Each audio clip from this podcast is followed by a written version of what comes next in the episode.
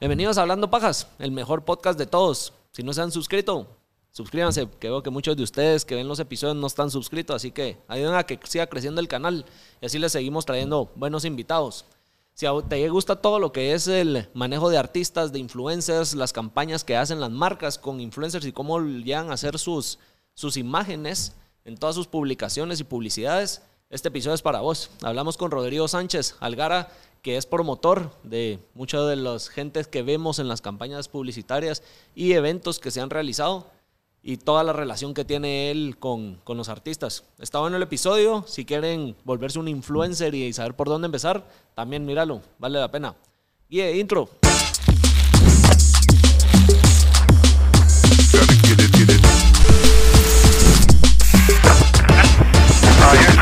Podemos decir que sos más un... Eh, promotor, más un manager, más un... Es más promotor de talentos.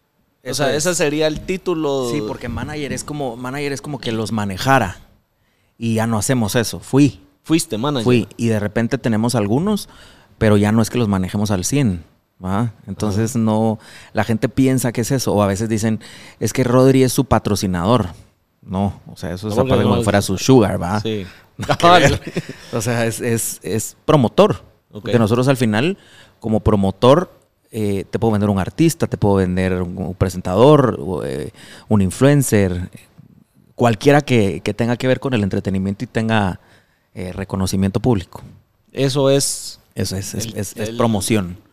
Y la promoción desde, desde distintos puntos de vista, para campañas con influencers, para una gira de medios de un artista, para venderlo para un evento es más promoción. De alguna manera podemos decir que andas como alineado con la farándula.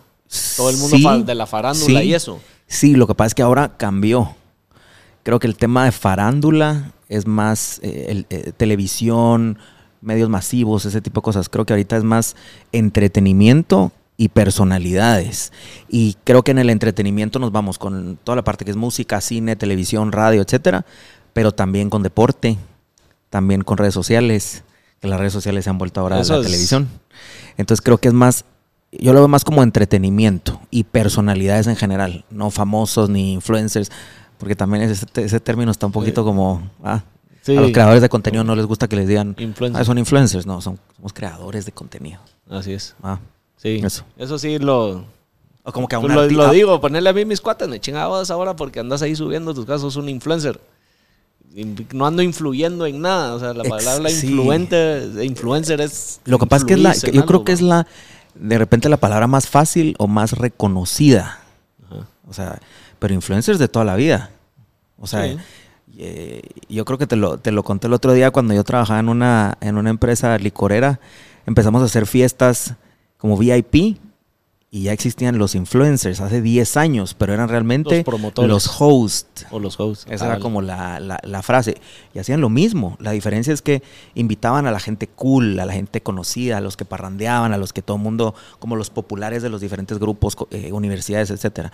Y ahora lo que pasa es que se, se masificó porque las redes sociales lo que te hacen es eso, exponer. Y esa gente que era cool ahora es la gente que no quiere estar expuesta en los medios ni en las redes. O sea, mucha de esa gente que, yo veía, em, que de repente son los populares de los colegios, ahora no, no es que veas, veas que son influencers. Creo que ha cambiado un montón. Sí, y es por el... Es diferente el... Te voy a dar mi punto de vista, del, en base a lo que estás diciendo. No es lo mismo poder llevarse bien o ser el, el, cool, el cool. en este grupito a tener los huevos de venir, hablar a la cama y subir algo a internet donde te puedes viralizar y te revientan y te hacen mierda porque siempre está alguien que te va a decir algo y te van a tirar. Además que creo que es mucho eh, este grupito en el que influyo, pues ya soy cool. Pero frente a los demás me van a criticar. Ajá. Eh, inseguridad. Y, yo lo vi ponerle, eh, que de repente me juntaba con mucha de esa gente hace 10 años y mucha de esa gente con la que me juntaba cuando yo empecé a trabajar con artistas nacionales y eso era como, ¿por qué vas a trabajar con artistas nacionales? O sea, eso no es cool, ya sabes. Ya no es, antes era dentro de un grupo social y esos son los populares y los cool. Ahora es dentro de las redes sociales quién es, quién es cool y quién, quién eh, te influye sobre el deporte, sobre esta creación de contenido, sobre esto, lo otro. Sí, ha cambiado. Sí. Y va a seguir evolucionando un montón. Un montón. Se me había olvidado prenderla. Mira, vos todo este tema de andar eh, en eh, como atraído a la, digamos, no quiero decir parándula, pero al, a los medios, me comentabas de que desde pequeño te, te gustaba y te interesaba y Yo creo que había un eh, mi- interés. Mi, gusto en sí, este- empezó, sí empezó con el tema de la, de la farándula y fue con la televisión. O sea, tal vez ahora se oye como un poco cursi o paso de moda, pero las novelas y las series y, y yo era, yo he sido full amante del- de los contenidos de, de- de los canales mexicanos, desde música, eh, Televisa y todo eso. Entonces siempre era eh, qué artistas están y, y a quién vamos a conocer. O de hecho me, me acuerdo perfecto que para mi graduación mi regalo con mis amigos del colegio fue que me consiguió un tío que vivía en México una visita a, a ver cómo grababan programas y novelas de, de Televisa en el 2000, o sea, hace 22 años. Y para mis amigos era como, o sea, fuimos a ver cómo hacían Ritmo de la Noche y, y esta, esta novela que salían ahí que se llamaba A Mil por Hora. Y, o sea, entonces era como, wow. Tener el acceso 18 a eso que solo era una cosa tele. que no, jamás, y menos hace 22 años, ni siquiera las redes. Entonces, siempre me ha gustado y siempre, por alguna manera, paras ahí. ¿va? Siempre te viste esa, esa atracción. ¿Y cómo te llevó eso a montar, podemos decir que Quinto Elemento fue una promotora? Una... Fue, fue una promotora y fue organizadora. Mira, todo empezó porque un amigo me invitó a ser parte de Teletón. Llevo 22 años, no, 21 años estando en Teletón y entré a la Teletón siendo edecán. Y eh, edecán, ojo, no es Ajá. lo que se conoce en Guate como edecán, que es modelo, no. Eh, edecán eran los- las personas que acompañaban a los artistas. Eh, vos tenés este artista, vos y alguien más lo van a llevar a su gira de medios, a sus actividades, a la Teletón, lo van a cuidar, lo van a atender. Y era como gente cool que atendía al artista para que el artista se sintiera, estoy cuidado. Entonces ahí empezó y, y desde el primer año me hice súper amigo de uno de los managers de un grupo eh, que se llamaba M5, que de hecho fue súper sonado porque uno de ellos bajándose de un helicóptero se cortó los dedos y fue un relajo en Guate. Sí. Y ese año esa noticia. y a raíz de ahí me empecé a ser amigo de muchos de los artistas. Eh, me fui acercando y pusimos con mi hermano una empresa que se llamó Quinto Elemento que se encargaba precisamente de hacer varias cosas de, de- de farándula. De repente algunos eventos con prensa, eh, trajimos a algunos artistas, a este escritor que estuvo súper de moda que se llamaba Carlos Cuauhtémoc, bueno, se llama Carlos Cuauhtémoc Sánchez, que escribió Juventud en Éxtasis. Hicimos el Showball de Maradona, eh, un montón de cosas. Eh, así empezó, pero era más organización de eventos asociado a personalidades. No tanto el manejo de personalidades o, el- o la promoción de personalidades. Y ahí lograste conocer a Maradona. No, ¿O solo no, no, no lo logramos conocer. La verdad es que eh, este evento fueron unos inversionistas que no tenían ni idea. Simplemente tenían el capital para hacer el, el evento y nos hablaron para ayudarlos a organizar. Y te digo, esto fue tal vez 2006, te estoy diciendo hace 15 años. Nosotros éramos unos niños, pero teníamos mucho acceso a las marcas, a los medios, a la organización. Lo hicimos y nos fue espectacular. O sea, no me recuerdo ahorita exactamente, pero entraron al, al Estadio Cementos Progreso como 10 mil, 15 mil personas, una cosa así. Fue un éxito. O sea, para hacer tus primeros eventos, por decir así. fue uno de los primeros y fue un éxito total. O sea, me recuerdo perfecto que mm, cuando nos pagaron dije, o sea, ¿qué hago con esto? O sea, jamás había tenido como, y menos tan chavito. Y me acuerdo que enganché el primer apartamento que, que compré. tuviste. Fue O sea, una- ese fue una fue- mu- así fue de una- bien les fue. Fue una muy buena decisión. Sí, también es un apartamento pequeño. Digamos, y vos pues. empezando a esa edad con, le podemos decir, poca experiencia en lo que es eh, montaje de eventos y relaciones con marcas, ¿cómo pudiste darte la credibilidad ante las marcas y ante la gente con la que trabajabas de que las cosas iban a salir y, y que no era chingadera? Pues Yo creo que una de las cosas fundamental que ha pasado hasta hoy en día, y creo que yo es, es parte del poco o mucho éxito que puedes tener, es que vos ganas credibilidad cuando la gente te cree, pero te crees si vos le das resultados. Entonces yo creo, ponerle en este caso, llaman a unos chavitos y dicen, estos chavitos nos van a ayudar a conseguir patrocinios y van a organizar y van a poner prensa, y lo logramos, ¿va? Entonces de esas cosas salen otras. Entonces creo que la credibilidad fue basada en, los resultados. Y yo creo que también parte de los resultados, yo soy súper freak con el orden. Entonces yo hago mis esquemas, así como anoté ahorita cosas, soy súper ordenado. Entonces yo hasta que no voy cumpliendo con las cosas que tengo to do, como que paso a lo siguiente.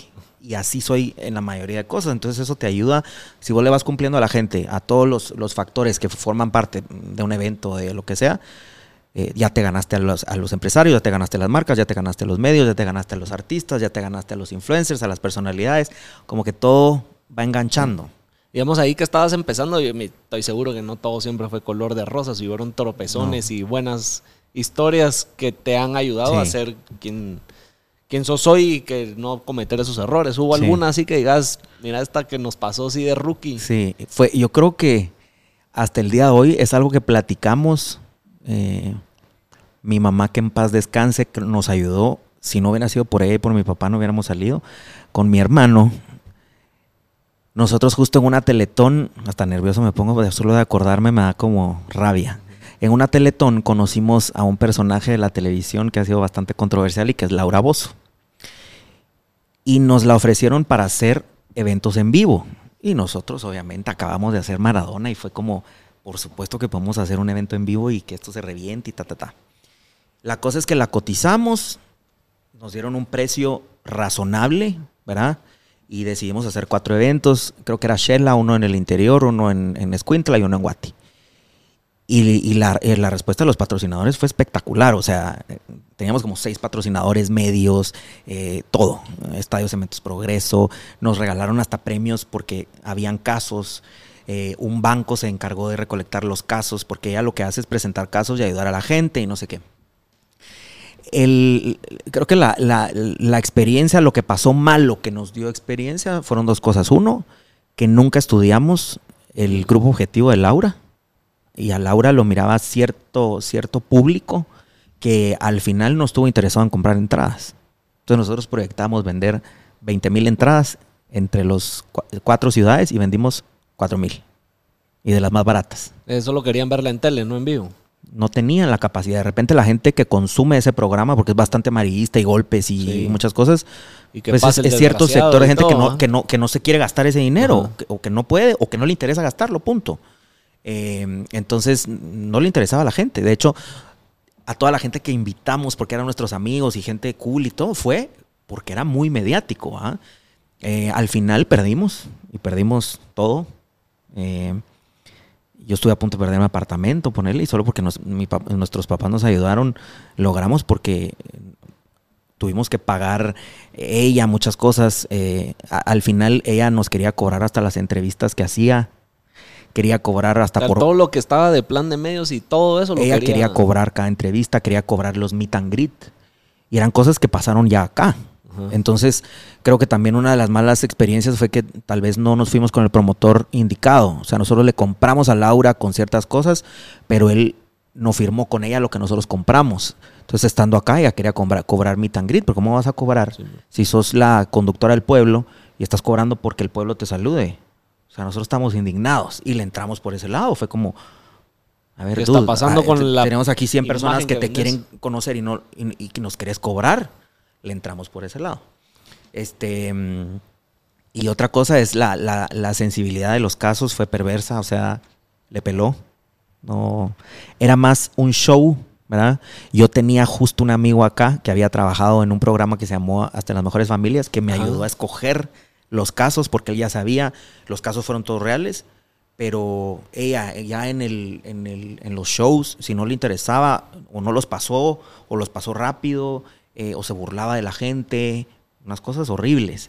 Y, la gota que derramó el vaso fue que eh, pues es un personaje bastante eh, voluble o explosivo, y creo que lo pueden ver en, las redes sociales, en la televisión, con todo mundo se pelea y con todo mundo tiene rollo, que ella tenía serie, una, serie de cosas como, ciertas especificaciones que pedía, entonces pidió que la voláramos en helicóptero entre ciudad y ciudad.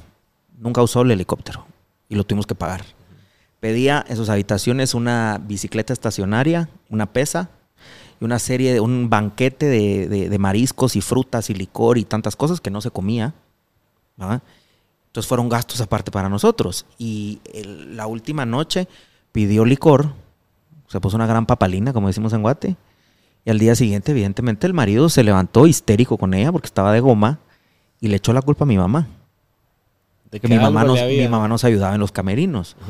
Que mi mamá la había emborrachado y la hizo llorar, vamos. Lo humilló feo.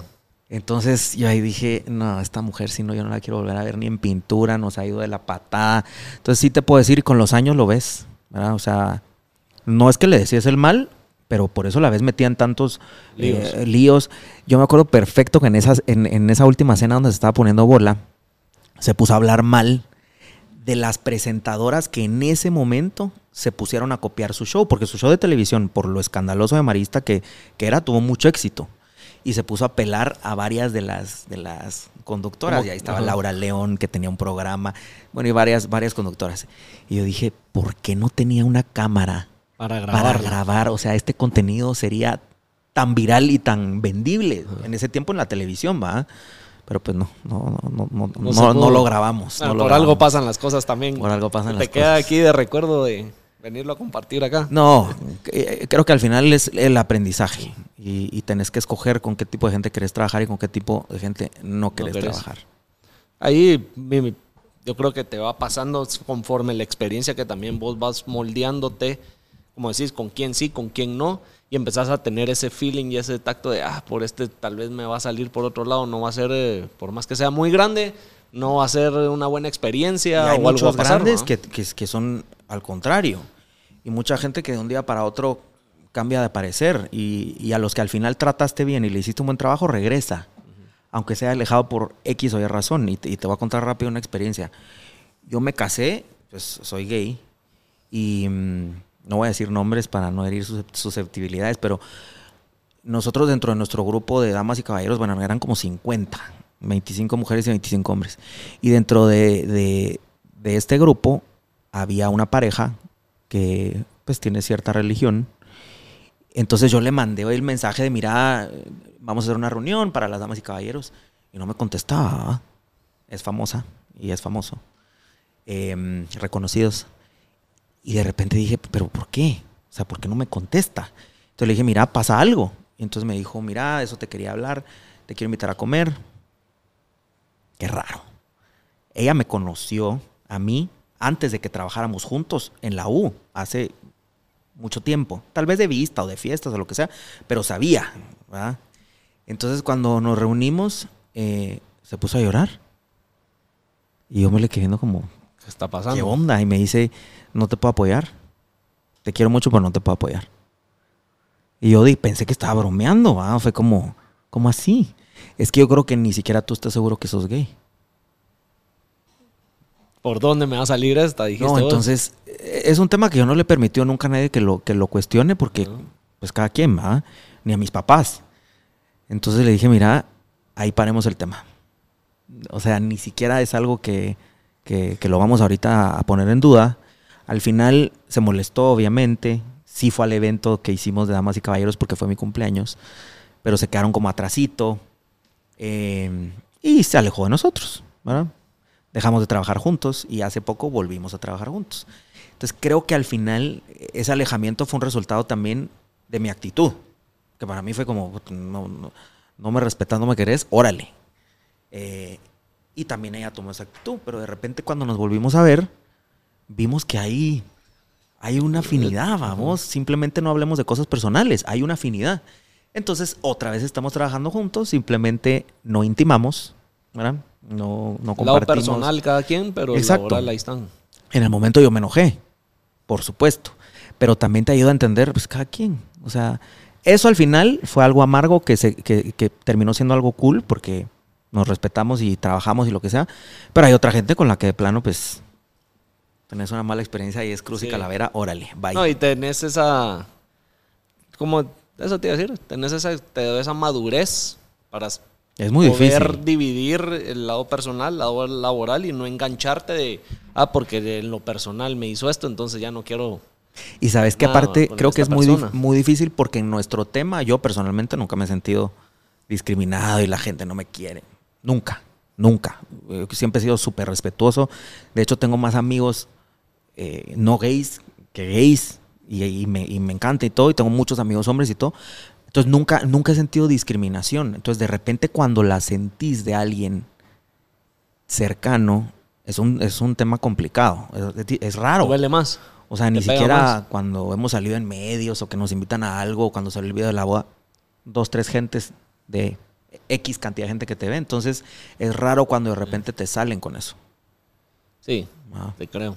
Y que al final, Creo, no solo en el tema, yo entiendo el, el de tu orientación sexual, pero en todo sentido, porque el, la- a veces uno también siente el rechazo laboral, el rechazo de, de alguna ayuda, o sea, en Por muchas ejemplo, cosas, y de vos- gente que no te lo esperas y, y vos más. producís, por ejemplo.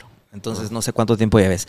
Pero viene alguien que lleva 20 años y dice, puta, pero ¿por qué a este chavo le está yendo tan bien y tiene ya su podcast y a mí no? ¿Va? Y, y- sí, pasa en todo. Sí. Pero yo sí, al final, pues me pela un poco porque creo que eh, eh, al final el- el- el- el- la, la forma en cómo sos y tu orientación te puede jugar algo a favor y no en contra, depende cómo seas. Así es. Ahí está. Es- Esa es la actitud de uno y el cómo Exacto. es uno y el karma que uno va dejando y El poniendo. Sí, Si lo total. ponemos en esas, en resumen, ¿va? en esas En palabras. resumen, sí. Oye, después de, de todas estas sus experiencias con Laura y, y todo eso, me contaste que en pa- logra- ah, ya me trabé, que le fuiste y, y lograste trabajar en, eh, en la licorera. En una licorera, sí.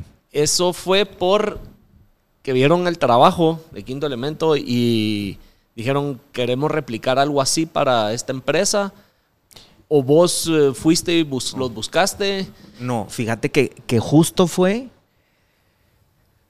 como consecutivo en años. Hicimos lo de Maradona, hicimos Laura Bozo y al año, no, a los meses, lo de Laura fue a fin de año y como en marzo me hablaron eh, para ofrecerme que fuera el gerente de eventos. Ok. Por supuesto que yo dije, este es el, mi, mi- mi empleo Soñado. deseado.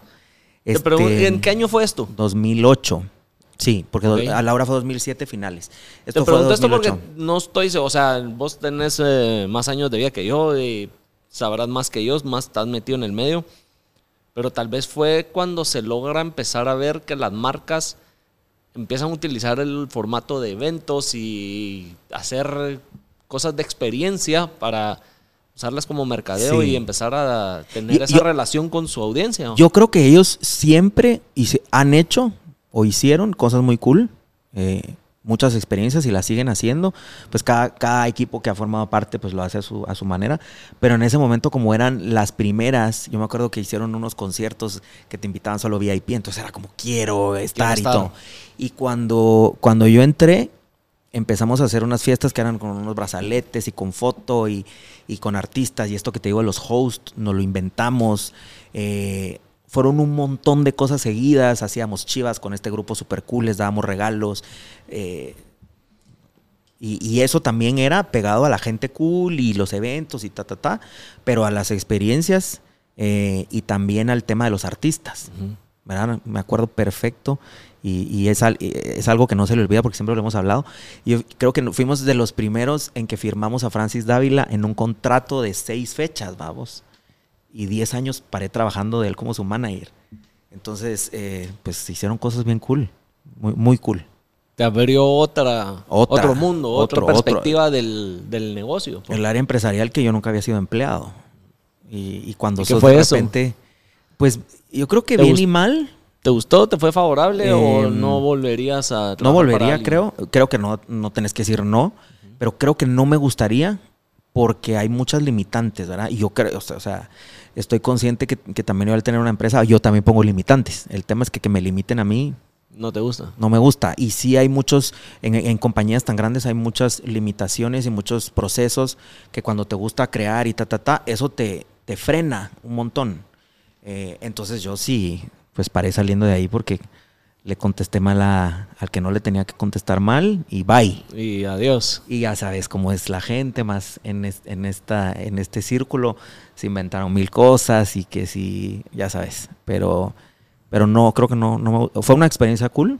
¿Cuál fue el evento que más te llegó que se hizo ahí? ¿O que hiciste que más- este sí me marcó? En, en algo bueno, en algo malo. yo creo que varios. Creo que uno de los primeros eh, me marcó mucho. Imagínate, hay, hay dos, tres. Y, y te los voy a contar breve. Uno es, cuando yo entré me dieron un evento. Mira, va a venir Joey Montana, va a cantar en Calúa. Ahí está. Yo no había hecho eso de, de representar una marca, porque no es lo mismo cuando el evento es tuyo, a que a mí me dijeron, esto fue lo que se negoció. Y obviamente yo fui al evento y fue un relajo, porque el empresario, y, ahí había el empresario que lo trajo, más el de la discoteca, más el manager, más nosotros. Fue un relajo. No nos cumplieron bien, ta, ta, ta. Y me acuerdo que, que yo le escribí a mi jefe y le dije, mire, no nos cumplieron, ta, ta, ta. Y no me contestaba. Pero yo como dándole el mi reporte de, no nos de cumplieron. Me llamó a, a su oficina y me ha dado una puteada. Y yo dije, ¿por qué me está puteando? Si lo que estoy. Entonces se para y me dice, ¿lo puede resolver? ¿Es capaz o no?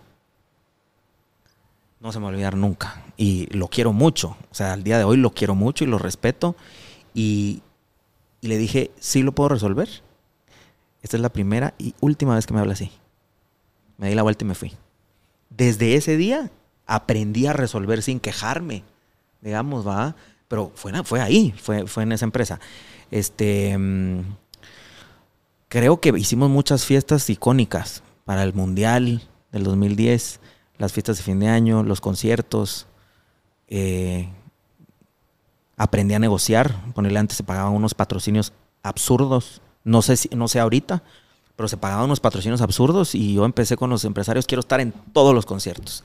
Entonces, como somos los únicos que estamos patrocinando, en vez de 10 te ofrezco dos. ¿Querés o no? Entonces eso fue muy positivo. Me ascendieron en dos años, o sea, fue... fue eh, una un buena experiencia para buena. meterte en ese mundo de- Espectacular. De, eventos. Sí. Y el, eh, dijiste que hiciste algo, un evento en Calúa. Vos también paraste siendo Sí. socio de eso, que es una discoteca para los... Sí, eh, No saliendo justo el, el día que me salí, que me salieron de, De la, de la empresa, eh, yo me va súper bien con el caballo porque hacíamos muchas cosas ahí. Ajá. Y le escribí. Pero él sabía el alcance que habían tenido las cosas que habíamos hecho juntos. Entonces me llamó y me dijo, mira, Como que volverte el promotor de... ajá, que- quiero que seas socio. Evidentemente, pues de un porcentaje mínimo. Y le dije, pero por supuesto, pues, o sea, además era como, yo sabía que al salir de ahí iba a perder muchos puntos con mucha gente, ¿verdad? Porque si te sacan es, no es lo mismo que si te salís.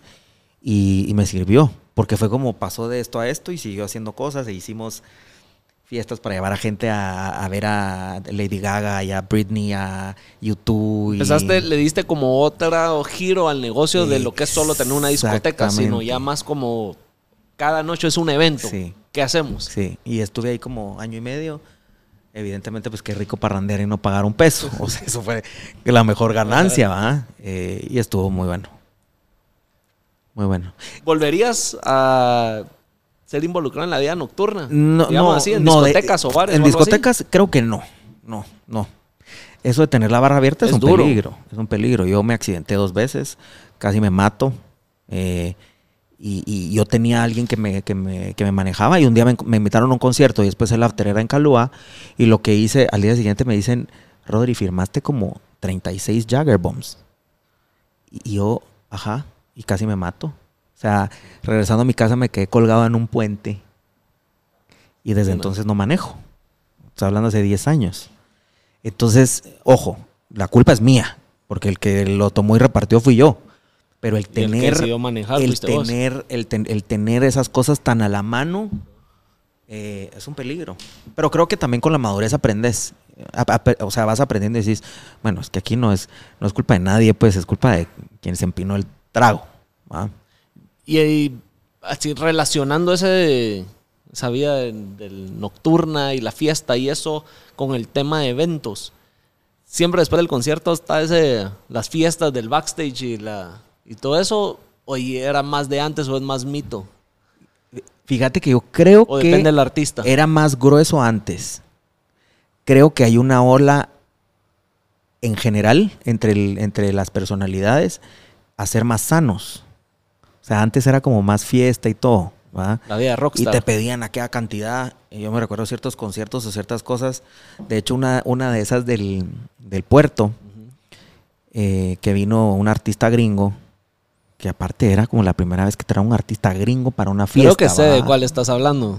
y, y de repente, eh, justamente, tenía un rider así como de un licor exorbitante. Que si patrón, y decís, ¿a qué hora se va a tomar? No, es que te lo piden porque, a ver, ¿de qué me da ganas? ¿va? Y justamente no compraron el champán. ¿Qué haces en el puerto a las 10 de la noche para comprar champán en el 2010, 2009? Tenemos O que venir a Guate. parimos Y a ver quién el lo- champán. Al final, el champán era para tirarlo en el escenario. Entonces todo el mundo estaba como, o sea, nos hizo parir este tipo y era para tirarlo, ¿va? Pero al final así es, o sea, eh, es parte de ese, de, esas cositas que pasan atrás. Y, pero sí, sí creo que antes era más, más descontrolado y era todo más cuidado. Entonces de repente ponele, habían after parties o lo que sea y nadie andaba con su smartphone grabando. Ahora que todo el mundo anda con el smartphone, creo que más la gente se cuida más. Se cuida más y aparte como que todo el mundo lleva vida más sanas, creo yo. Ya no es Ah. aquella fiesta Sí, que se yo escuchaba te digo, a mí, de que a, a mí no me ha tocado... las fiestas del backstage eh, como que era un mito de que eran las buenas. Sí son buenas, pero hay más control ahora. A nosotros una vez se nos perdió un artista, o sea, pasó que, que vino a un concierto, eh, hizo una colaboración con Piva, que es ahora productor de, de- de videos y comerciales y demás, pero era artista. Hizo una colaboración, hicimos un after después de un concierto y saliendo del, del after como que él se subió a un carro y cuando llegamos al hotel, ¿y dónde está? No está. Y no está. Y no está. Y no contestaba. Y imagínate 2012, que, o sea, no, no- ya no me, no me recuerdo ni qué redes existían.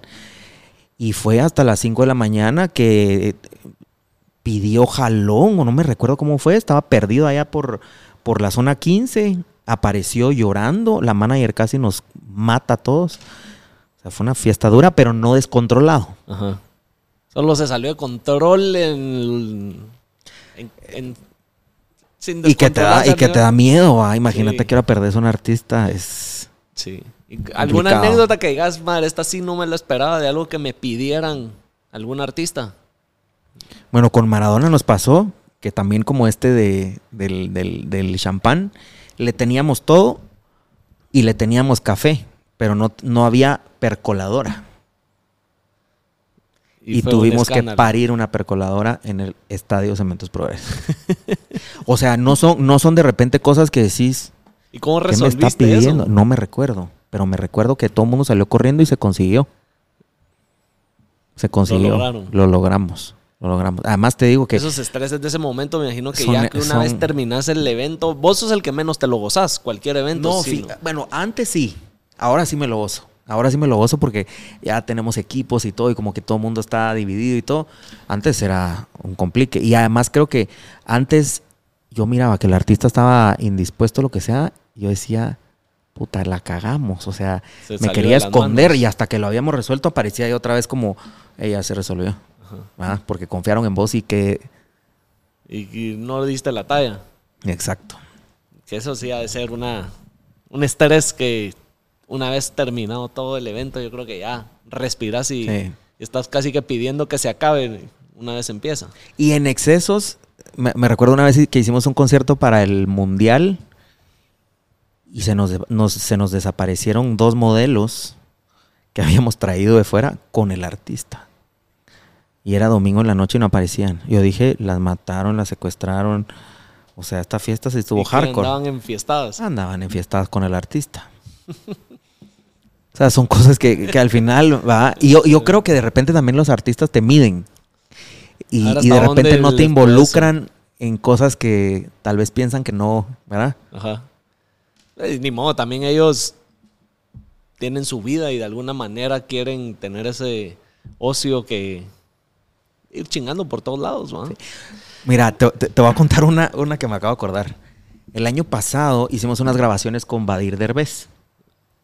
Que ahorita aparte los Derbez, ya sabes, va de moda y tienen su, su serie. Y bueno, la cosa es que la manager no pudo ir a la grabación. Y me dijo, Rodri, te encargo porque yo no voy a estar. Pero como era la ciudad en la que él vive, a nosotros nos tocaba recibirlo en el estudio. ¿verdad? Ajá.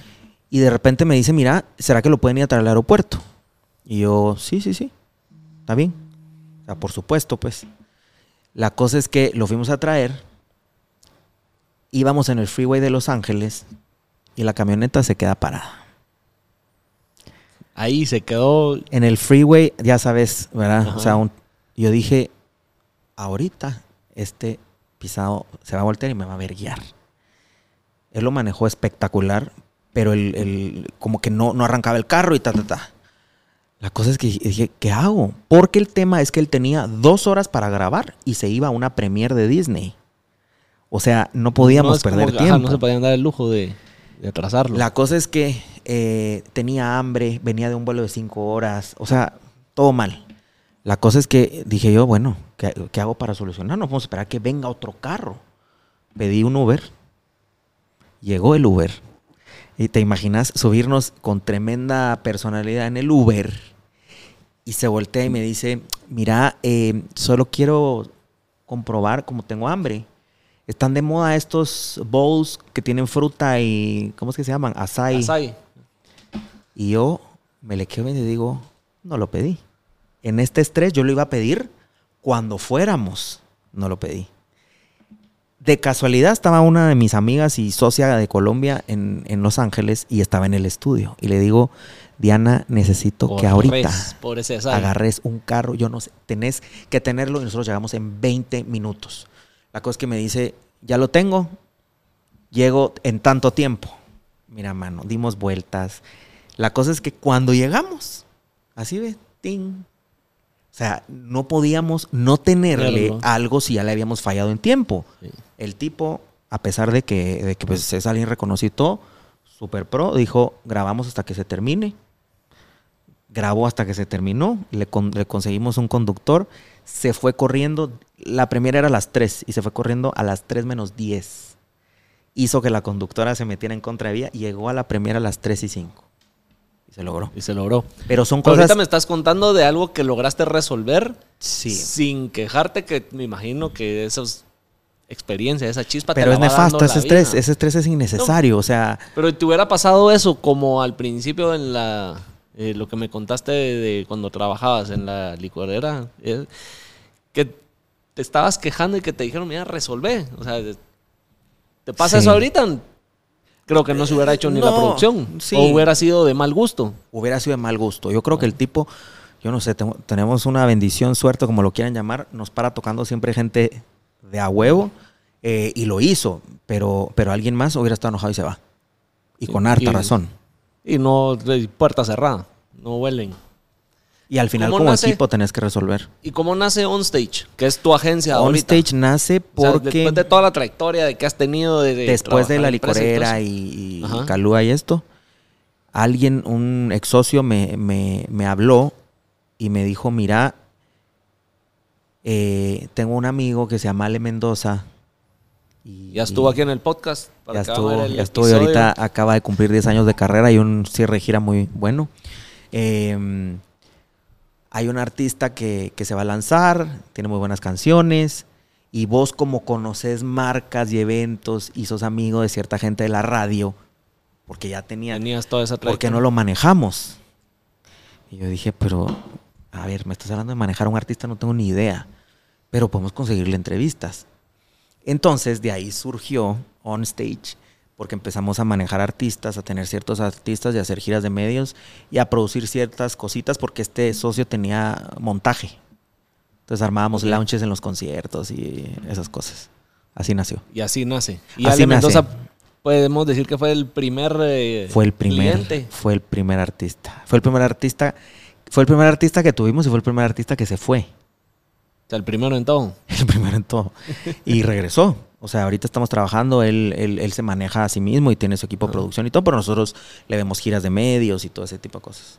Se fue, se fue muchos años. O sea, nos dejamos de hablar y, y de trabajar muchos años. Y don, esa trayectoria de OnStage, me mencionabas que en el 2015 empezaste a tener eh, como la primera experiencia con influencers por eh, lo de Volaris. Sí. Volaris eh, hizo su vuelo inaugural. El vuelo inaugural con, Y tuvieron esa- con Alush. Ajá. Tuvieron Eh, ese como acercamiento de empezar a trabajar con influencers, que para mí es un tema interesante de cómo los artistas, la relevancia que tenían ahora, ahora la atención y todo ese manejo de eventos y experiencias y todo eso se lo están llevando los, eh, influencers o el querer trabajar con marcas, hasta en tema mercadeo. Todo, full. Todo, todo, todo eso. Mira, todo el mundo dice que yo fui el primero, que sí, que esto. Lo que yo te puedo decir es que desde el 2015 nosotros, 2015 o 16, 15 fue, porque 16 fue el año que se usaron los boletos con los que ellos pagaron.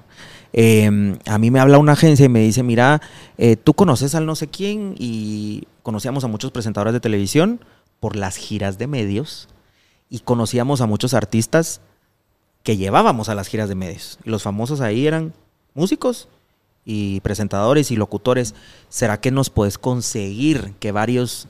No, me pidieron a dos, tres, a Francis Dávila y a Pedro Cuevas. Yo le dije, sí, mira, ¿y por qué no invitamos a ta, ta, ta, ta, ta? ¿Y los puedes conseguir? Sí. La cosa es que de habernos pedido dos, llevamos a diez. Y entonces habían, habían presentadores de TV Azteca, presentadores de Guatevisión, presentadores de los canales. Era la primera vez que se hacía un evento promocional con gente de todos los canales. Entonces fue un boom. Y las redes en las que se promovió fue Facebook y Twitter. Imagínate. En aquel entonces. Instagram estaba empezando. Y entonces fue el primero que hicimos. De ahí nos quedamos ya de contacto con directo con muchos. Nosotros empezamos con un grupo como de 20 influencers y tenemos ya 600. Y, y, a raíz de eso empezaron las marcas, ah, hicieron esto, ah, entonces te llamamos para esto, y así. Fue como bien natural. Pero fue hace ¿Cómo se fue dando el tema de influencers? Y no, y ni siquiera se manejaba ese término. ¿Cómo lo.? No me recuerdo, era como. No me recuerdo. No me recuerdo. No me recuerdo. Digamos, una marca como mide o decide con quién trabajar, con qué influencer trabajar. Son ustedes el que le proponen a las marcas, mira, este sería ideal para tu marca o la marca se acerca a vos y ustedes les presentan un menú, un brochure de, hay, hay de todo, hay de todo. Hay gente que nos dice, pasame el listado. Hay gente que nos dice, esta es la campaña, proponenos. Hay gente que nos dice, ya hicimos una evaluación, ahora hay herramientas, Clear y un montón de herramientas que te dicen, te valoran a los influencers en cuanto a engagement, seguidores, comments, interacciones, etcétera, de todo. O sea, yo les digo a todos, esto es como una carta a Santa Claus. ¿Cómo la una, habido alguno que digas, a ver, este sí no le pegamos? Como que asociaste una marca con alguien que no iba. Alguno ah, que se te haya escapado así. Claro. Sí, sobre todo la gente que, pues, que no le gusta trabajar. O sea, de repente sí. Creo que cualquiera puede promocionar algo si lo hace bien. Eh, pero al final, si nosotros proponemos y la marca acepta, hubo el trabajo de dos. Pero si. No fue una decisión unánime de alguien. si la personalidad no funciona porque tiene mala actitud, porque le da hueva, porque esto, creo que ahí han habido errores. Y, nosotros. Es más, falta por, es más por la motivación, podemos decir. Sí, yo les pela. O porque de repente hay muchos que tienen mucho trabajo o muchos que no son organizados. Pero sabes que, creo que ese es el, esa es la menor cantidad. hay tantos, tantos ahora que creo que la gente le echa más ganas. Porque cualquiera le puede, es que, puede sustituirlo. Y es que hay pocos que te dicen, mira, quiero a Momo. Hay muy pocos que te dicen específicamente, o si, te, o si quieren a Momo, te dicen, quiero a Momo, quiero a Pedro, quiero a Juan. Ah, perfecto. Fíjate que de los tres Pedro no quiere. Ah, va, ¿tenés a otro que se parezca a él? Dale. Cambiamos. Es muy diferente antes. Entonces, pues se tiene que poner las pilas. Oye, en tema de mercadeo, ¿por qué las marcas o empresas y experiencias que se montan hoy en día están jalando más a un influencer que a un artista? Yo creo que mm, es que, vos lo ves en tu. ¿Pero a qué te referís con artista? ¿Musical o a qué? Sí, o un actor o alguien. Yo creo que lo que pasa con el influencer. Con o sea, todo lo que no sea. Un influencer, si no tiene redes, creo que podemos descartarlo. Porque el influencer se mueve en el mundo de las redes sociales. Sí. El que es un cantante, el que es un actor, el que es un deportista. Se mueven los medios. Se mueven los medios. Lo que pasa es que ahora se mezclan, pero sí, es como las personalidades que crean contenido en sus redes y las personalidades que ya tienen televisión, radio, prensa, eh, eh, música, etcétera. Eh, mira, te lo digo. Yo creo que lo que te voy a decir es va a ser un cacho controversial, si lo querés ver así, hasta cierto punto, o como se lo tomen. Un artista musical, un actor, un deportista tienen un talento del cual son reconocidos y los medios lo enfocan, le hacen la huella y algo así. Un influencer es conocido en las redes, pero no tiene un talento, o muchas veces, no quiero decir, no quiero decir todos, pero no todos. A ver, sí, muchos no tienen un talento. Pero aún así. Eso es evidente. Han venido a quitar como ese, hacer a un lado a los eh, artistas en tema de mercadeo, en tema de que son imágenes para marcas, en temas de, de generar experiencias para, para la gente. ¿Sí me explico? Sí, te, cacho y yo lo que, lo que siempre digo es, este, es esto. Vos podés ser considerado como un artista o no, o podés ser considerado como un creador de contenido o no. Pero si sos un entertainer, vendés. Y eso es a lo que la marca les importa. Si vos entretenés a la gente, y lo voy a decir porque pasa mucho, no enseñando las nalgas, bailando, maquillándote, este, teniendo hasta tu OnlyFans, cantando, o sea, al final, si vos entretenés, la gente está ahí. Entonces creo que simplemente ha cambiado la forma en cómo nos entretenemos. O sea, yo empezó TikTok y decía que es esta estupidez. ¿Por qué, ¿Por qué ven TikTok? Y ahora me encanta ver media hora de TikToks y me cago en la risa. ¿Me cachás? Creo que, que ha ido evolucionando. Ahora, lo que pasa es que a vos de repente te interesa más el contenido con valor. De repente te gusta la buena música, te gusta un buen programa, te gusta un creador de contenido que habla unas entrevistas interesantes o que te habla de recetas o de X. Y hay unos que simplemente suben fotos y todo el mundo lo que quiere es idealizarlos y no sabes ni por qué los seguís. Eso es, eso es bien grueso. y, pero es al final culpa de nosotros que seguimos a gente que, porque hay muchos buenos que crean contenido, entonces ahí sí tienen un talento, son influencers con talento. Y hay otros que solo enseñan fotos divinas y después te das cuenta que ni fueron ahí, ni viven ahí, ni tienen esa vida, pero como todo mundo quiere todo sin hacer nada, idealizan esas vidas, entonces lo sigo. Y qué bonito es, verlo y seguirlo. Y cómo las marcas han caído en que sea la cara para ellos. Vos como agencia no, no las ¿O cómo luchas contra eso de, cómo van a trabajar con Movimentar Allen, con este influencer que solo sale tartamudeando, repitiendo las palabras de alguien más y enseñando. ¿Sabes cómo? Con los resultados. Eso es lo mejor, lo mejor, porque cuando de repente vos puedes decir, ah, es que este solo baila. Y entonces solo baila y tiene seguidores, pero no tiene engagement. Ah, no, este baila, pero sí tiene engagement. Entonces cuando uno como que va sabiendo, te vas dando cuenta de quién tiene valor y quién no. Y a veces ciertas marcas se dejan guiar por este se ve cool, este se viste cool, este viaja, este parece cool y de repente todo es mentira. Con el tiempo se van dando cuenta. O sea, es, es pues a veces es una labor tardía, ¿verdad? De repente agarran eh, influencers que se ven muy cool y que se sienten muy cool y cuando ves las estadísticas y las comparas decís, a ver, este de 10 mil seguidores lo ven 4 mil y este de 100 mil seguidores los ven 4 mil en quién prefiero invertir. Pero es un tema que ha tomado tiempo, ¿verdad? No, no, todo el mundo le da, a ver, no todo mundo le da importancia a los resultados. Pero al final la percepción es la realidad. Si esta marca percibe que este es cool y que este vende, es tu realidad. Pero si yo percibo que este vende, pero me lo sustento en resultados, esa es tu realidad. Entonces, ahí entra también, creo que también por eso muchas marcas eh, se han puesto a la tarea de usar eh, pues estudiar los, resultados o ver el índice de redención, de clics, de, pues de lo que sea, ¿verdad? Como cada quien lo, quiera evaluar. Y vos que tenés esa relación, marcas, influencers, artistas para campañas, ¿qué ¿cómo crees que está migrando o qué crees que está pesando más? ¿La publicidad de ATL, que es de medios y vallas, o redes? Yo creo que tiene la misma importancia, no te, no te sabría decir en porcentaje. Lo que pasa es que los influencers te lo integran en la vida, ¿verdad? Lo que pasa es que la cagada... El que lo sabe hacer. Exactamente. Porque hay muchos que no lo saben hacer. In your face. Entonces la gente está como, me estás poniendo 10 anuncios y ya ni siquiera me, me, me, decís qué estás haciendo en el día, la razón por la que te seguía. Hay gente que es muy pilas, muy pilas, que lo integra muy bien en su vida. Porque si no, le das swipe. Y punto. Y empieza a bajar el engagement de esa gente que solo vende contenido y ya no genera contenido. Y eso ha pasado con muchos. De repente se vuelven súper comerciales y las mismas marcas te dicen, ay no, Ya está se parece periódico. Y sabes una cosa que a mí me comentaron desde el año pasado que todo esto iba a empezar a migrar a los microinfluencers. Y esta, estas últimas semanas empecé a recibir esos, esas, esos requerimientos. Mira, quiero 50 influencers con seguidores de mil a seis mil. Me quedé frío porque dije, no sé si tengo 50 de mil a seis mil. Ya me lo habían dicho Que iba a pasar eso. y lo logré. Les mandé una lista como de 55 filtrada.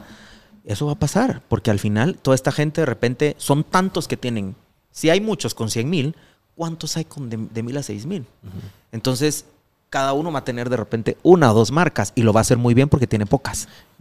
Eso una. También, ¿sabes qué creo yo?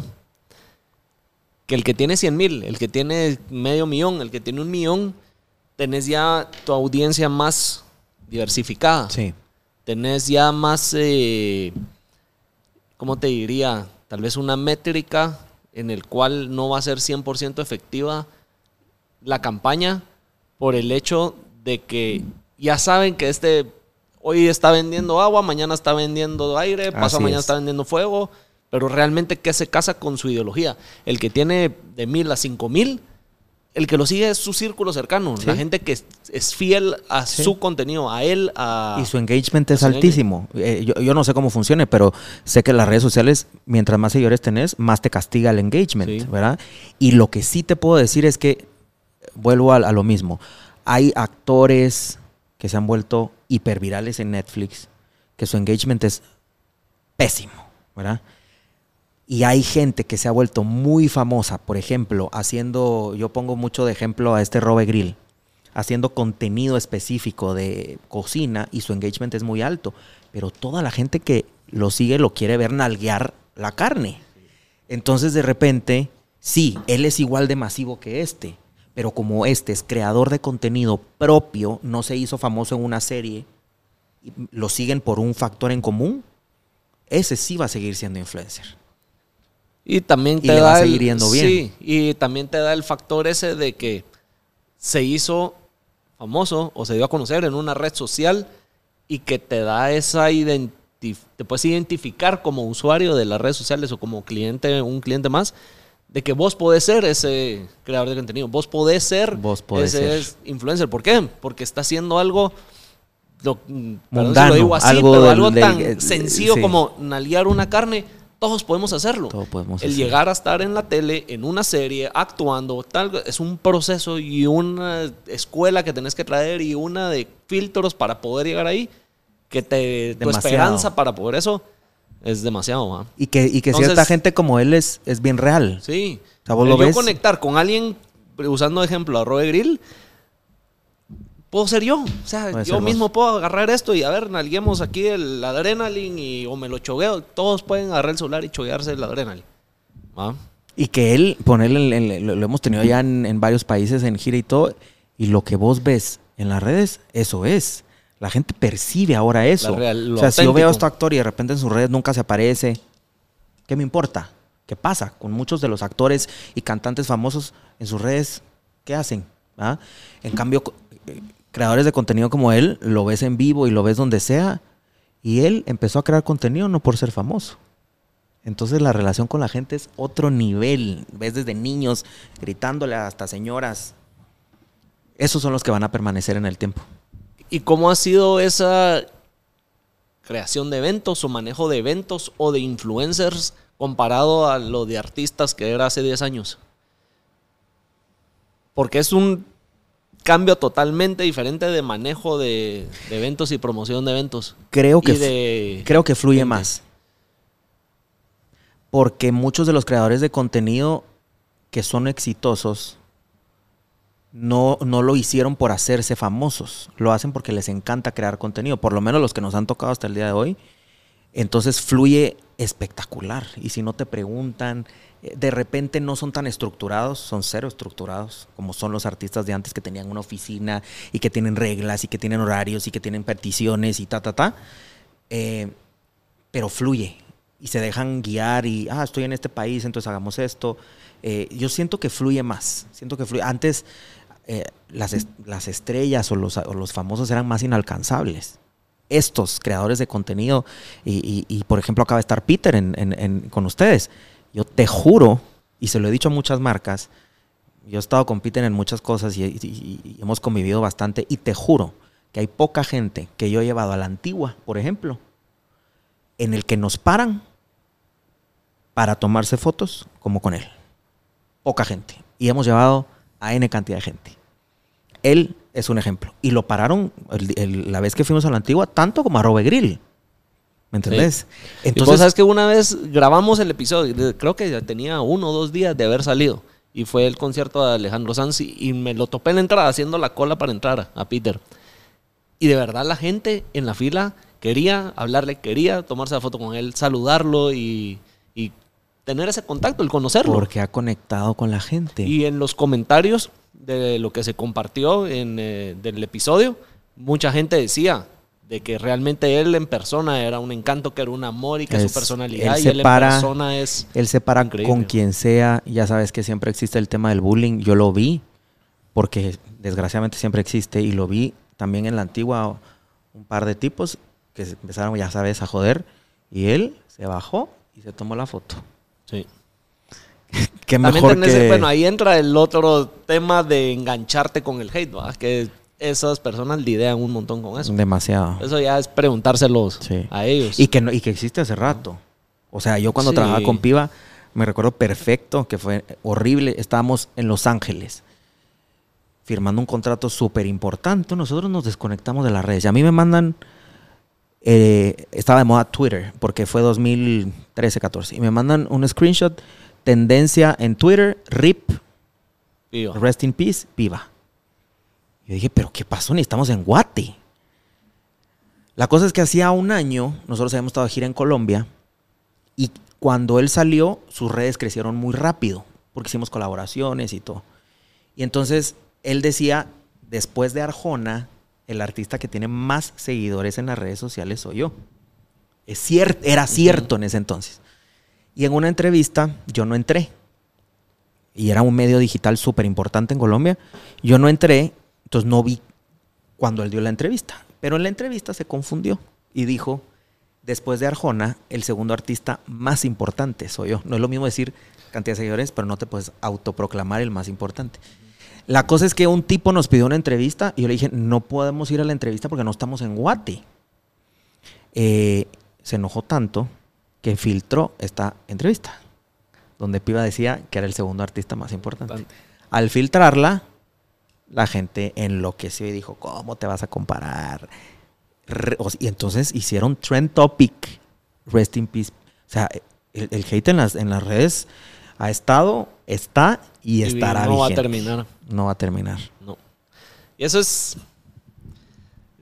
No sé si decir. bueno, cae en lo de los temas de que estamos hablando, pero ya que tocaste el hate. Como creadores de contenido, tal vez ahí es donde voy a asociarlo un poco, y eso es algo que me está sucediendo a mí ahorita, ese dilema.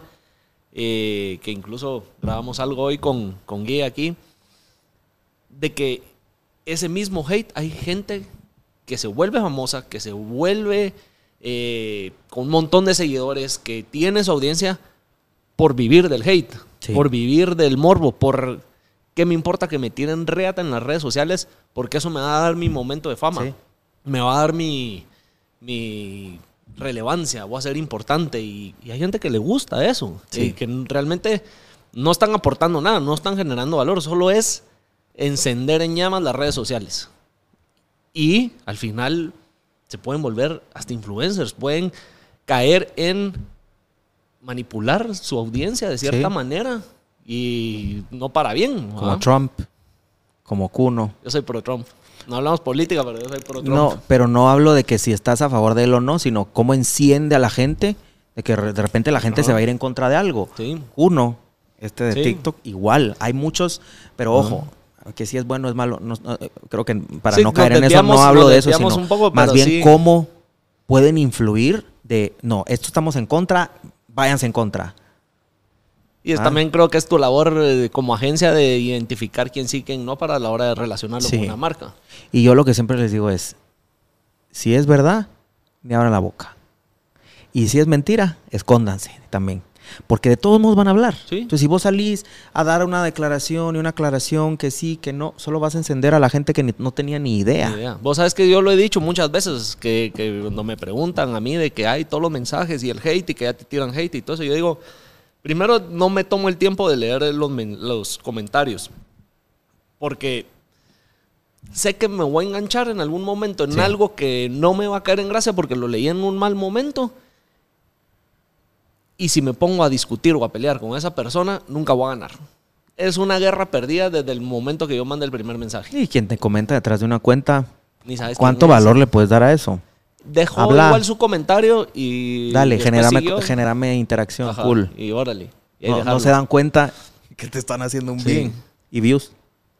Mira, va, cambiando un poco ahí, el, siguiendo en la línea del hate, pero regresemos al tema del- de los artistas y lo que vos has manejado. Estoy seguro que te has tocado lidiar con artistas que han estado en escándalos y, y que de alguna manera, digamos, los canales de, de televisión o de medios de esos de chismes o revistas como La Ola y cosas así, le sacan controversia. ¿Te ha pasado que de algo que vos hayas hecho les hayan sacado controversia a alguien? Bueno, lo de piba que te acabo de contar. Ajá. em, Que vos digas, madre, eso fue culpa mía o en el relajo que los metí. Creo que no. No me recuerdo ahorita. Creo que no. Creo que no. Hemos estado involucrados por, por, porque trabajamos con la personalidad y le sacan unas fotos indecorosas o ahorita lo de Jordi, que Jordi Rosado es para nosotros súper consentido y tiene cinco años de estar viniendo a Guate a hacer proyectos y no sé si viste la entrevista en donde él le dice a alguien que lo admira, es un productor de grupos musicales de toda la vida, Luis de Llano, él era productor de, mm, de Timbiriche y él le dice que lo admira, él en su entrevista y le pregunta, ¿es cierto que saliste con Sasha? Sí, pero no fue nada, punto. Y al día siguiente, obviamente se sale de contexto porque para alguien que estuvo involucrado le duele y dice, sale Sasha y fue el Día de la Mujer, a decir, tú dices que no tuvimos, que no fue nada, pero yo tenía 14 años y ta, ta, ta. Entonces, en vez de irse contra Luis de Llano, se van con- eh, contra Jordi porque Jordi le dijo que lo admiraba. Y entonces, como la gente sabe que yo conozco a Jordi, me empezaron a hablar de, de- de programas hasta de chismes de Estados Unidos. A decirme, mira, queremos una entrevista, pero yo no sabía qué había pasado. Yo, yo vi una noticia que, que alguien dijo es que Jordi le, le copió a Adela Micha y está haciendo lo que Adela Micha hace. Entonces yo dije, seguramente es por eso. Y a él se va a cagar de la risa. Y después me enteré que era Por este por esto, que es una cosa bien dura, Sí. es bien fuerte. Ya son temas legales. Y le hablé a Jordi y le dije, mira, me están hablando de acá, ¿qué hago? Les doy tu correo. Eh, no, amigo, no estoy respondiendo, no, no es algo que me incumba, ta, ta, ta. Ya. Porque te preocupa. O sea, obviamente eh, empezás a ver todo este hate y le, le hicieron hasta canción. Es una cosa bien gruesa, que le afectan a su imagen sin haber hecho nada. Y así han pasado cositas, pero que nosotros hayamos propiciado, no. Que de repente se pudieron haber salido de control, sí. Y, me pasó con un artista súper conocido, súper conocido. A nosotros nos contrataron para hacer la promo de radio. Eh, y la hicimos. Y nos pusieron metas, porque la disquera en Estados Unidos, ta, ta, ta. Mira, este es un artista que aman, pero tenemos mucho tiempo de no salir en las portadas de, de- de- de prensa. Eh, este es el nuevo disco, viene gira. Queremos que sea, no me recuerdo, creo que era top 20 en una semana. Puta, yo, puta, me están poniendo todo encima. Yo dije, lo voy a hacer Un reto. un reto. Y aparte, eh, pues soy amigo de, de- de algunos de, de sus familiares y ta, ta, ta. Entonces dije, esto, o sea, me- creo que me va a dar mucho, mucho reconocimiento, aparte que me están contratando. La cosa es que lo hacemos, me acuerdo que el lanzamiento fue un viernes. Y sale en todos los periódicos de portada. Prensa Libre, Nuestro Diario, Publinews, ta, ta, ta.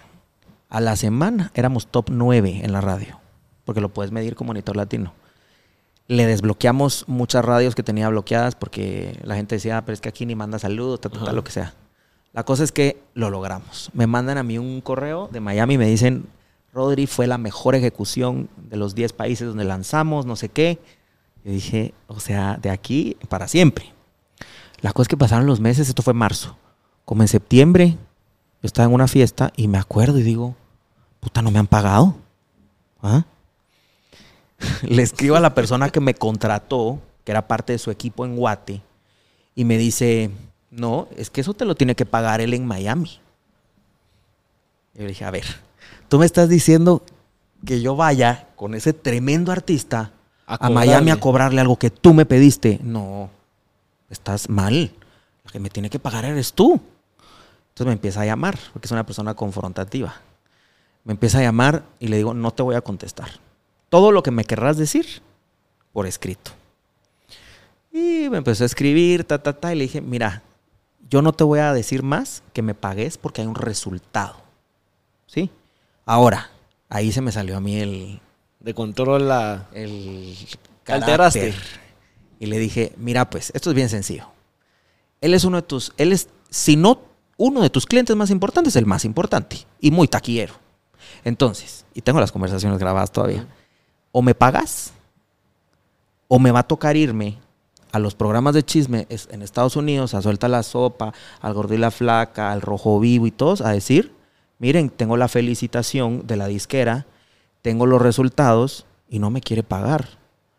Tú sabes lo viral que me voy a volver, porque es una notición.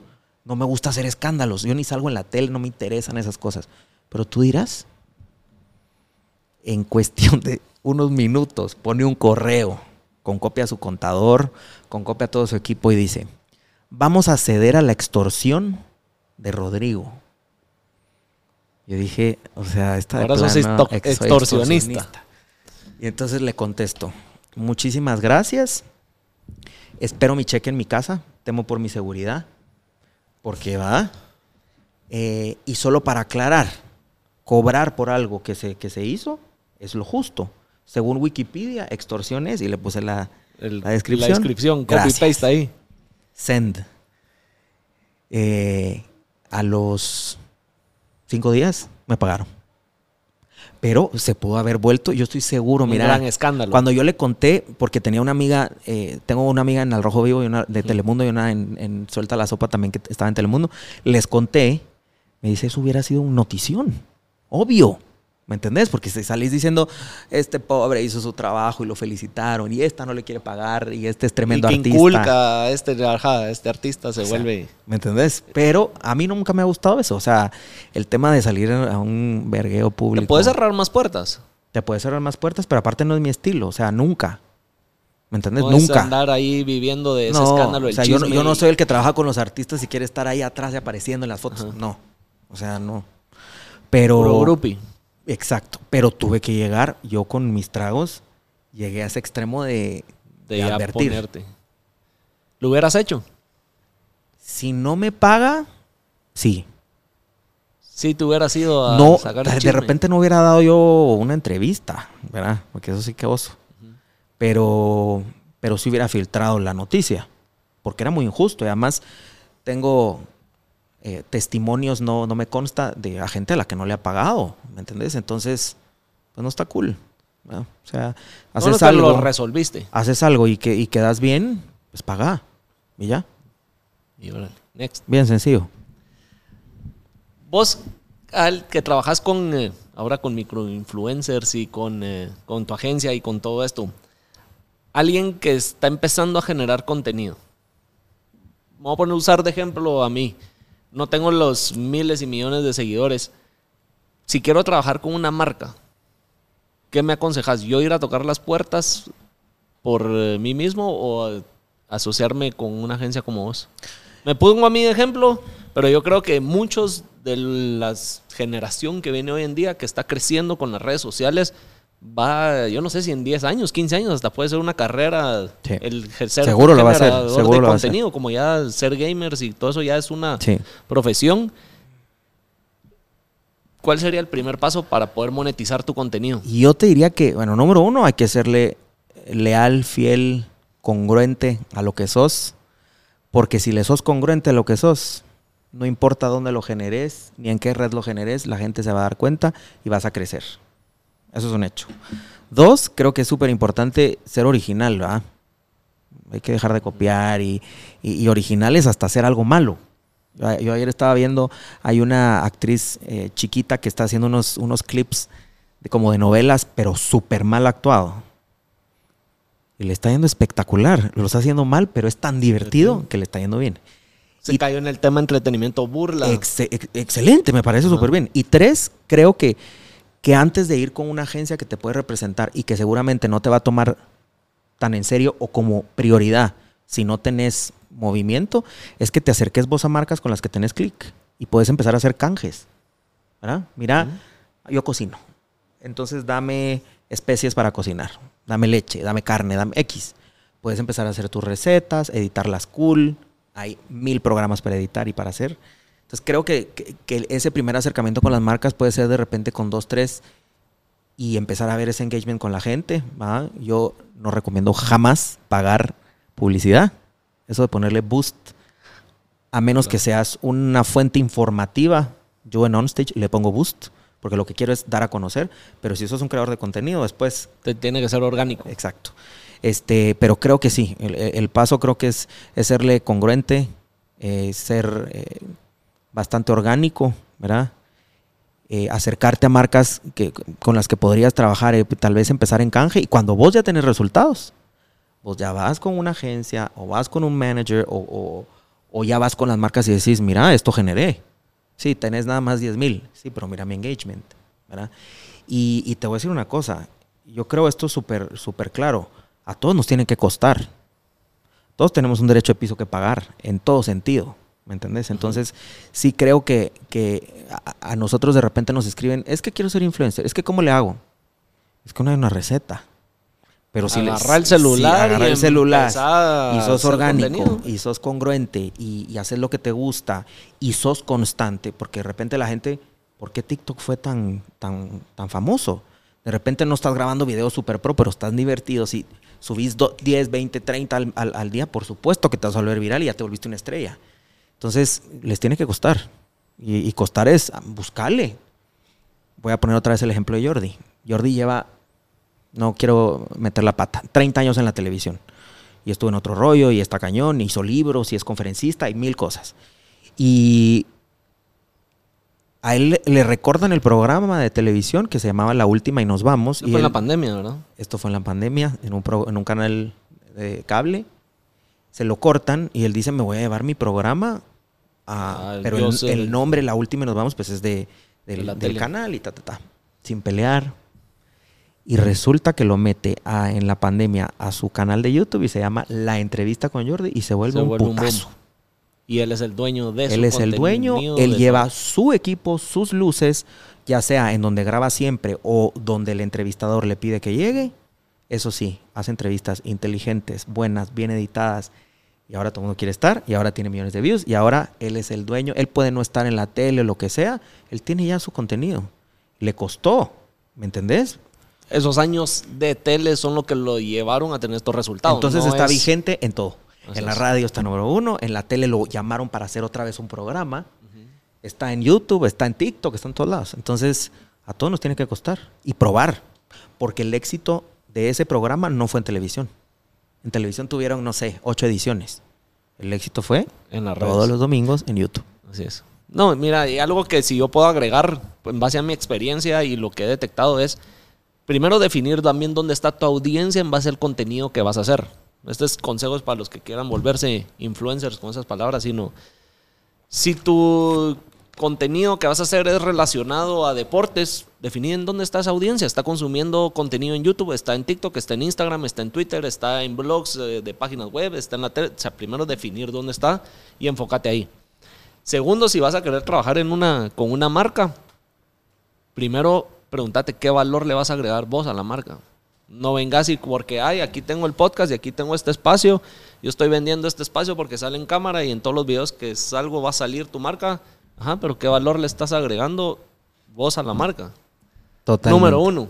Creo que eso es lo más importante. Cuando logras definir eso, ya después empezás a ver qué... Y, y eso que acabas de decir me parece súper chilero y súper real y no lo dije. Pero de repente por eso se vuelven tan importantes un macroinfluenciador como un micro. Yo trabajo con una marca que le es leal a la gente que le genera buen contenido. Y la- los consiente tanto a los que tienen 500 mil, un millón, como a los que tienen 10 mil, pero hacen buen contenido. Ahí está. Y ahí está. No hay receta, solo empiecen a hacer las cosas y después en el camino se van dando las cosas. ¿Qué artista te gustaría tener firmado en OnStage o trabajar con? Pues firmado, firmado está complicado, porque eh, no, no- no soy muy mm, no soy muy pro del tema de las de las firmas de exclusividades y esas cosas, porque Bueno, creo que todo el mundo tiene que trabajar mal, donde quiera. Pero, Pero- ¿con cuál crees Mira, quisieras? a mí me encantaría, me encantaría trabajar algo alguna vez con J-Lo. O sea... Es de tus artistas favoritos. No, lo que pasa es que la, la- eh, primero la mujer está espectacular. Actúa, canta, produce, Paquete completo. todo. Eh, Conduce, es juez. Eh, y creo que la guinda en el pastel, además de, de- de- de ver todo lo que ha hecho en los últimos años, la fuimos a ver hace como dos años en vivo a New York. Y me quedé idiota. Y mira que, pues gracias a Dios he tenido la oportunidad de ver a Backstreet Boys, a Britney, a miles. Y ella, una producción de show, ella cantó. eh, Y dije, no, o sea, imagínate estar en esa producción, trabajar en su equipo de, de publicistas y de eventos y de estrategia, porque aparte, todo lo que vemos no es casualidad. No es que J-Lo hoy es viral porque se puso eso. Ay, qué casualidad que se puso eso. No, No, todo, todo es- está todo trabajado. está trabajado. Ah, o sea, me encantaría. Eh, tal vez ella en la parte como medio anglo, ¿verdad? Porque es latina, pero... Y en la parte latina, este, con Eugenio Derbez. Si te gustaría tener algo ahí Sí. con él. Sí. Y más después de conocer al hijo, creo que es, es gente eh, que es muy centrada. Es gente Yo por lo que he logrado ver no lo conozco, pero por lo que se ve, eh, ahí sí que en las redes, dejándome llevar por lo que se ve en las redes, siento que son alguien con los pies bien en la tierra, puestos en la tierra. Mira, súper bien en la tierra. Yo te, yo te voy a decir, yo, yo creo que los hijos son reflejo de los papás. Y yo cuando vi al hijo tan, tan sencillo, tan profesional, tan chistoso como el papá, dije, esto es creación o, o fruto de lo que le han enseñado y lo que le han inculcado. Entonces, este es otro que solito y calladito llegó a Hollywood y ahora está haciendo mil cosas. Me encantaría. De sería de nada. Algún día tenerlo aquí. Sería nave, sería nave. ¿Qué consejo le das a los que nos están escuchando? Es- Antes de es- que es el consejo, hablando de lo de J-Lo, se me lo había pensado y, y ahorita me acordé. ¿Por qué alguien o artistas tipo, pongámosle Coldplay, YouTube o algo así, no ha venido a Guate? ¿O qué le falta a Guate para poder atraer artistas así? Yo creo que número uno, más que la inversión, porque estamos viendo, señores, que en estos últimos dos meses nos han puesto 70 conciertos al, al tiempo. O sea, acaba de ser Nodal, Alejandro Sanz, viene Alejandro Fernández, Todo se va a ser. Wisin, todo. No, no- creo que es un país muy grande con gente muy trabajadora y gente que lo puede pagar o lo quiere pagar y estamos hartos de estar encerrados. Creo que eso está. Las marcas están apoyando. Está la gente que quiere salir, que quiere ver. Creo que una de las cosas que nos falta es una infraestructura. Entonces, de repente, si quiere venir Coldplay o si quiere venir X Madonna o quien sea, no tenemos lugares. Para atenderlos. ¿A dónde vas a llevar a Madonna o a dónde vas a llevar a Coldplay o a dónde vas a llevar, eh, pues Maroon 5 estuvo, pero viste que no fue para ellos la mejor experiencia en términos de infraestructura. Entonces yo sí creo que no tenemos, y es muy raro porque somos un país muy grande, o sea, es un país que, que, que lo podría dar. Coldplay fue a Costa Rica. Sí, pero ellos tienen infraestructura. Son pequeños, pero están muy preparados. Entonces, eh, por eso te digo, si nosotros, siendo un país, no sé, tres veces más eh, habitantes que ellos, creo que podría ser espectacular. Lo que pasa es que no, no existe infraestructura. Eso es lo que le falta a un Yo creo país que le falta Guate para infraestructura. poder tener... Porque así. entonces si hay infraestructura y, vos, no, no es lo mismo que vos le ofrezcas a Coldplay, venía a cantar a un terreno, que vos le digas, existe este, este venue, por supuesto que lo va a hacer. En el estadio siguen dejando hacer eventos. El estadio lo deshicieron. No, el Mateo. O- ah, el Mateo. Creo, pero hay muchas restricciones de parte de, de, de la... De, como Ministerio de Cultura y Deporte. de- de- ajá, como de la, de, la, de la gente, de las personas que lo manejan y lo regulan. Y está bien, porque también es un complejo deportivo, entonces hay que cuidarlo. Eh, yo sí creo que yo hubiera votado el Estado del Ejército y hubiera Es hecho un una buen venue. verga de venue ahí. Ah, o sea, y, y- y que creo que estamos preparados. O sea, Y dos yo- conciertos de Nodal, dos conciertos Dos. de Yankee.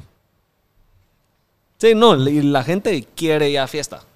¿Verdad? Quiere salir. De- Y sabes qué siento yo que aparte la gente ahora valora más. Hay un concierto, ah, no me voy a esperar porque tal vez viene en tres años. Ahora es como, Ahora ya todo. puta, estuvimos encerrados, pues. O sea, me lo voy a ahorrar o me lo voy a gastar en algo que, ¿verdad? Sí. Creo que Y la gana de, de querer salir, el contacto humano y todo eso, todo lo tenemos acumulado.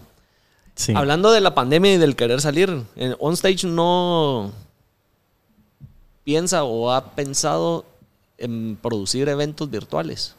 Sí, fíjate que no, no, tal vez no producir, pero sí hemos estado involucrados en conciertos virtuales, en conferencias virtuales. Eh, la verdad es que la pandemia fue uno de los, de los, de las maneras en cómo se vivió y no solo de artistas musicales o de repente Jordi con conferencias. Eh, tuvimos a María Celeste Raraz de El Rojo Vivo de Telemundo también en una conferencia.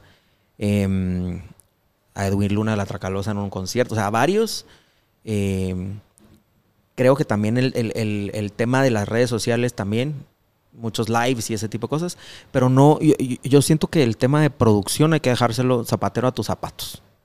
Y creo que la gente que ahora esto está muy, muy avanzado, pues, o sea, a mí me decís, hay que producir un evento live y no, no te sabría decir que si hay que tener este switcher y que si esto y que si esto, que la conexión.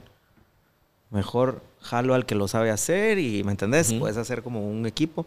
Tal vez no la producción fue la palabra, pero tal vez el empujar ese tipo Sí, de, de sí, eventos. Sí, sí, definitivo. O sea, además permite que más, más, de repente marcas que no tienen el acceso a pagar a un artista full, lo sea, paguen compartido. digital.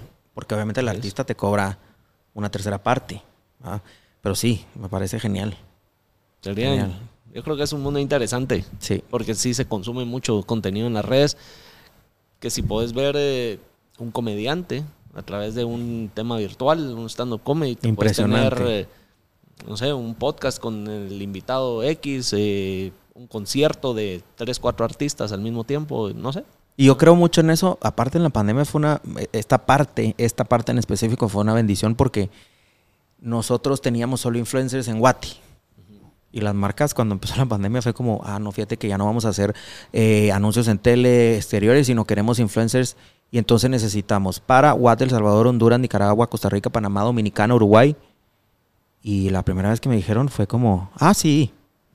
Y nos tocó. Y salimos a buscarlos y hoy en día tenemos ya influencers en esos países. Entonces, todo el tema digital yo soy súper pro. Y el tema de O sea- conseguir los influencers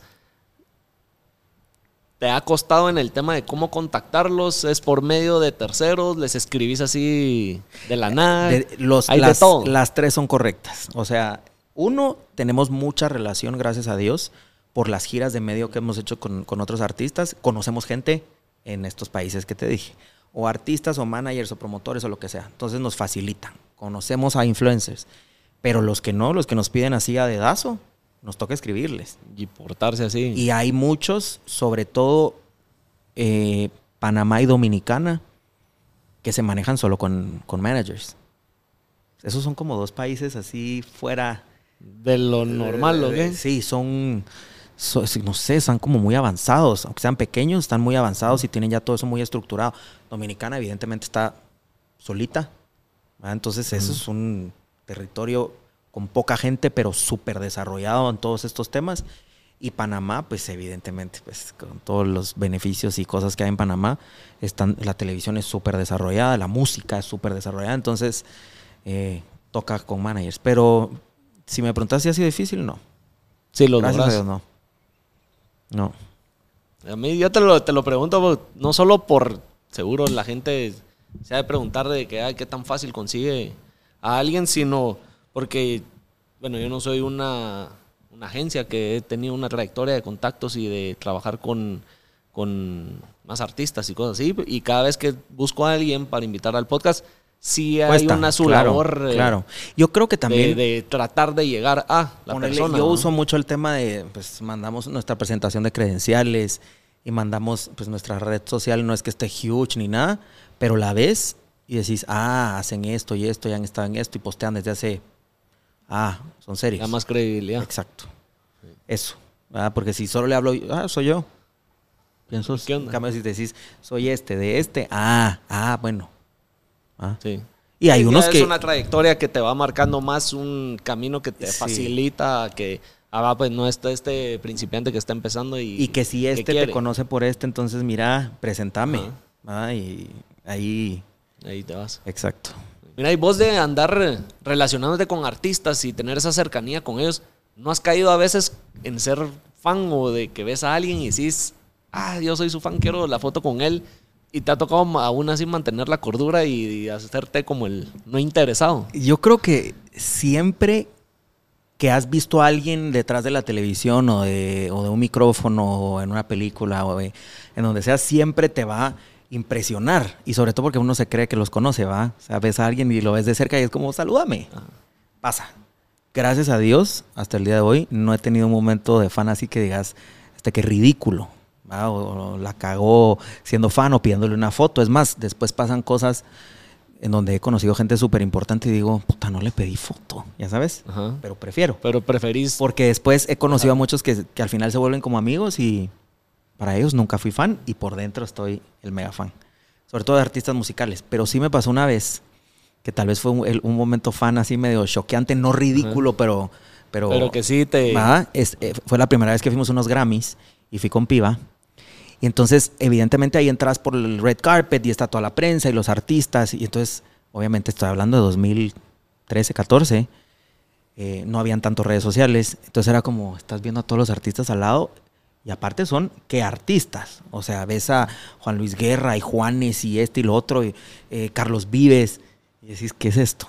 Y de repente me acuerdo perfecto que nos quedamos parados un rato porque empezaron a gritar los medios, ¿verdad? Porque te toman fotos y todo.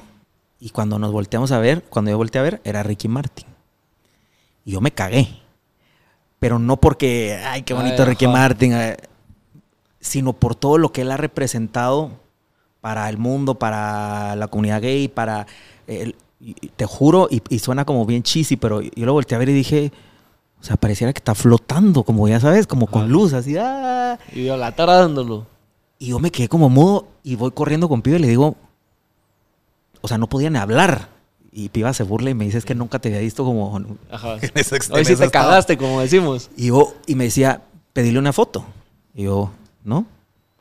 Y, y estaba ahí. Y nunca lo he vuelto a ver más que en show. No le pedí una foto, no la cagué, pero, pero fue un ¿Te momento... arrepentís de haber pedido la foto? Me arrepiento de no habérsela pedido.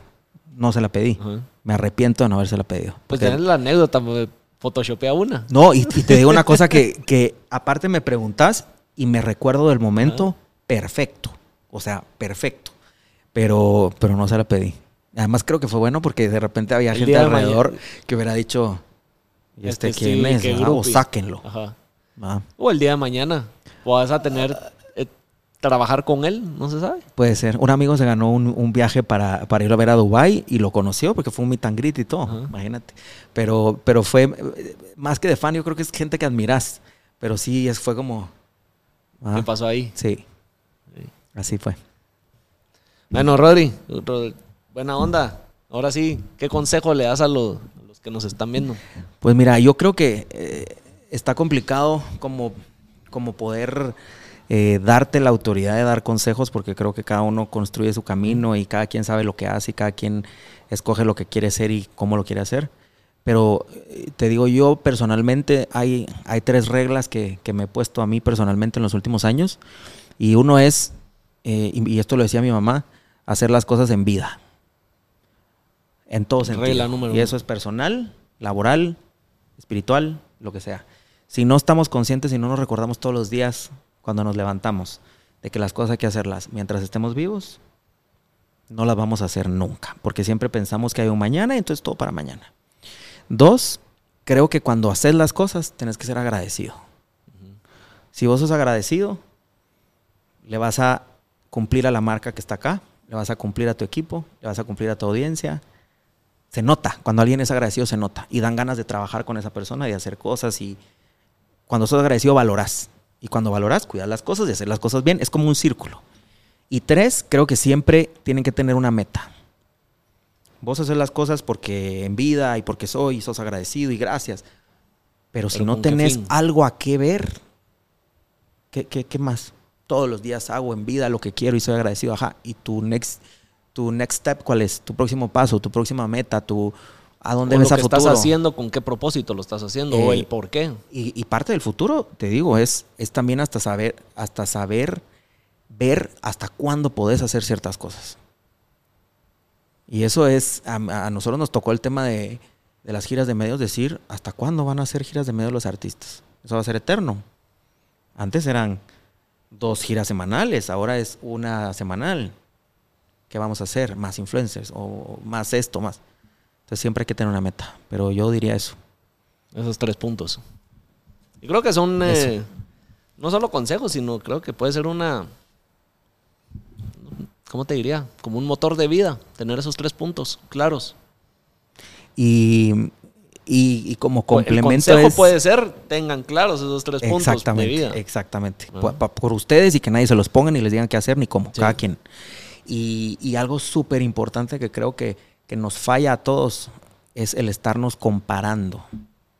Todo el tiempo estamos viendo qué tiene puesto el otro, qué carro tiene, qué hizo, qué no hizo, eh, por qué le salió esto. Brother, hay que alegrarse por, las, por los éxitos de los demás y si vos tenés fracasos, no justifique estos fracasos chingando al otro. Simplemente, ah, tómalo como referencia. Y si no te gusta lo que, lo que hace, no lo veas, no lo escuches, no, no lo sigas. Ah, creo que eso es importantísimo en general. Hay que preocuparse por uno. No por los demás. Exactamente. Ahí está. Buena, onda. onda, Rodri. Gracias. por compartir aquí tu trayectoria y tus experiencias Muchas gracias por la nosotros. Y la verdad, un tema interesante todo eso del manejo de, de artistas, influencers y, el mundo que hay atrás de lo que en las redes a veces no vemos. Lo que no se ve. Lo que no se ve. Hay todo un mundo atrás de eso. Así que muchos éxitos con, con OnStage, con vos, conseguir creciendo y, y ya saben. Recibido. Nos vemos en el siguiente episodio.